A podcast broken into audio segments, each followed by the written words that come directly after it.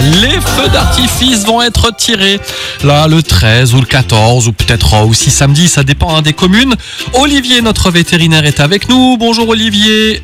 Bonjour à tous. Et les petits chiens, les grands chiens, parfois ont peur hein, des feux d'artifice. Faut faire attention. Alors, c'est vrai qu'on peut se poser la question pourquoi est-ce que le chien euh, a, a si peur des feux d'artifice? Est-ce qu'il y a une raison?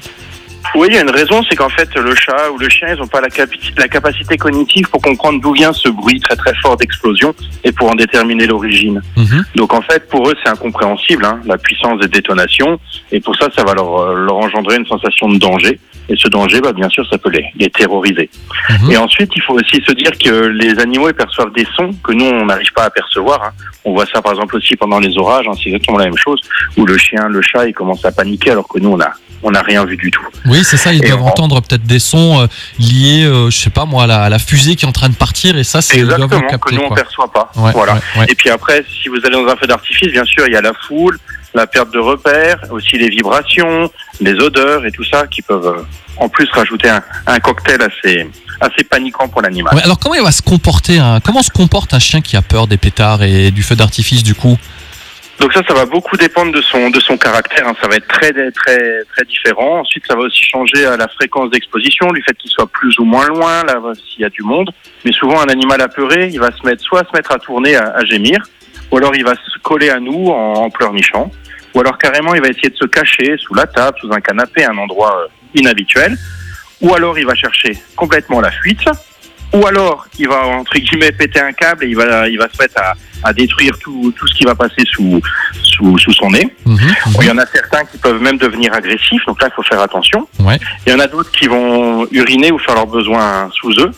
Et il y en a d'autres qui vont simplement stresser en se mettant à se lécher ou à se mordiller les pattes, euh, la queue, au niveau du ventre, des, des choses comme ça. Mhm. Donc en fait, ça va vraiment dépendre du, du caractère de l'animal. Oui, je, je, sais que souvent la fuite, c'est un comportement parce que je sais qu'après chaque feu d'artifice, on a plein de messages à la radio, euh, que ce soit le jour de l'an, d'auditeurs qui nous disent bah à cause du feu d'artifice, on a perdu notre chien, il s'est sauvé, il a eu tellement peur, il a fait un sprint, on n'a pas réussi à le rattraper. Alors qu'est-ce qu'on peut faire nous, euh, les êtres humains, j'allais dire, pour rassurer nos chiens? Est-ce que euh, il vaut mieux les enfermer dans une pièce pour qu'ils ne l'entendent pas? Est-ce qu'il faut C'est quoi tes conseils de vétérinaire il y a différentes choses. Déjà, si on peut éviter de l'amener sur le lieu du feu d'artifice, c'est toujours mieux. Essayez toujours de garder le chien à l'intérieur, hein, parce qu'on a déjà vu des chiens, quand vous tirez les feux d'artifice dans votre jardin, qui essaient d'attraper les fusées. Ah bah oui. ouais, donc ça, ça, ça arrive. Hein. Donc bien sûr, essayez de le, de le rassurer. Hein. Donc ça, c'est le, le, garder, le garder près de soi, essayer de, de, parler, de vraiment de le rassurer. Ne pas le disputer ou le gronder, hein, parce que là, ça va en plus rajouter du stress à l'incompréhension. Bah Donc c'est vraiment ce qu'il ne faut pas faire. Et ne pas essayer à le contraindre, hein, s'il essaie de, enfin, ne pas se mettre dessus, le contraindre, sinon on risque de se blesser, de, de se faire mort. Le mieux, c'est de laisser un, un, endroit où il n'y a aucun risque pour lui, où il ne peut pas se blesser, même s'il essaie de sauter contre les fenêtres, des, des choses comme ça. Le, s'il se blottit contre, contre vous, bah, laissez-le le faire, hein, essayez de, de, le rassurer. Le mieux, c'est essayer aussi de détourner son attention en jouant avec lui. Hein. Donc euh, vraiment euh, changer de comportement, le, lui parler, jouer avec lui bien le distraire, voilà. Bien fermer la, la maison pour éviter qu'il fugue. Hein. C'est vraiment ce que tu ce que tu disais à l'instant, parce que c'est c'est ce qui arrive vraiment le, le jour de feu d'artifice. Le laisser, donc comme on a dit, dans une pièce vraiment où il se, où il se blessera pas. Ne pas hésiter à mettre la musique, allumer la télé, pour qu'en plus il y ait une ambiance un petit peu plus rassurante avec des voix humaines, des, des bruits qu'il connaît. Éviter bien sûr de le sortir pendant le feu d'artifice pour pas qu'il prenne peur et qu'il arrive à s'échapper. Le faire sortir un petit peu avant pour qu'il aille faire ses besoins. Comme ça, s'il a besoin d'uriner, des choses comme ça, il le fera pas sous lui.